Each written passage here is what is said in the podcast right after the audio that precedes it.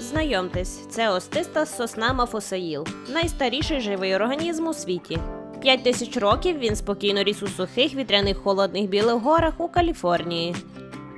Здавалося б, подібні умови не схильні до тривалого життя, але саме їм здебільшого Мафосаїл і завдячує своїм довголіттям. Завдяки особливим механізмам адаптації, які дозволяють успішно існувати в досить непростих умовах, деяким із найстаріших живих організмів, зокрема остистим соснам, вдається прожити багато сотень років. Наприклад, через брак води на високогір'ї у остистих сосон у процесі еволюції значно сповільнилася швидкість зростання. Вона в 100 з лишком разів повільніша, ніж у інших дерев, і це саме по собі сприяє їхньому довголіттю.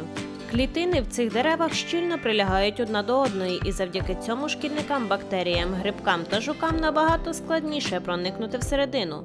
Пережити часті в цих місцях урагани остистим соснам на кшталт мафосаїла допомагає внутрішня будова, зовсім не така, як у інших дерев. Часто, якщо стовбур ушкоджує блискавка або вітер, поживні речовини перестають нормально циркулювати між коренем та гілками, і дерево гине. Стовбур остистої сосни це по суті кілька секцій, якими поживні речовини курсують незалежно. Тому, якщо частина дерева пошкодиться або відімре, дерево не загине. Така особливість побудови допомагає виживати особливо старим соснам, таким як мафосаїл. Їм потрібно живити лише пару відгалужень, що залишилися. Остиста сосна рідкісний вид дерев, насіння якого добре себе відчуває у білих горах. А отже, мало хто конкуруватиме з ними за обмежені ресурси.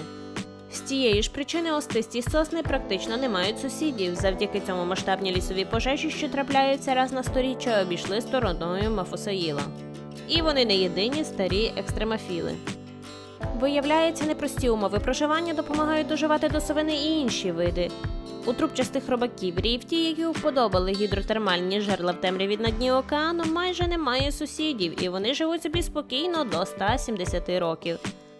Повільний метаболізм гренландських полярних акул допоміг їм непогано влаштуватися у холодних водах. Процес старіння у них уповільнений, і деякі особини доживають до 400 років. Рослини вільвічія в спекотній пустелі обходяться парою рваного листя. При нестачі ресурсів з такою нехитрою будовою, мабуть, не складно підтримувати життя. Окремі вельвічії живуть понад 2000 років. Схоже, іноді заради довголіття варто вибрати для життя екстремальніші умови.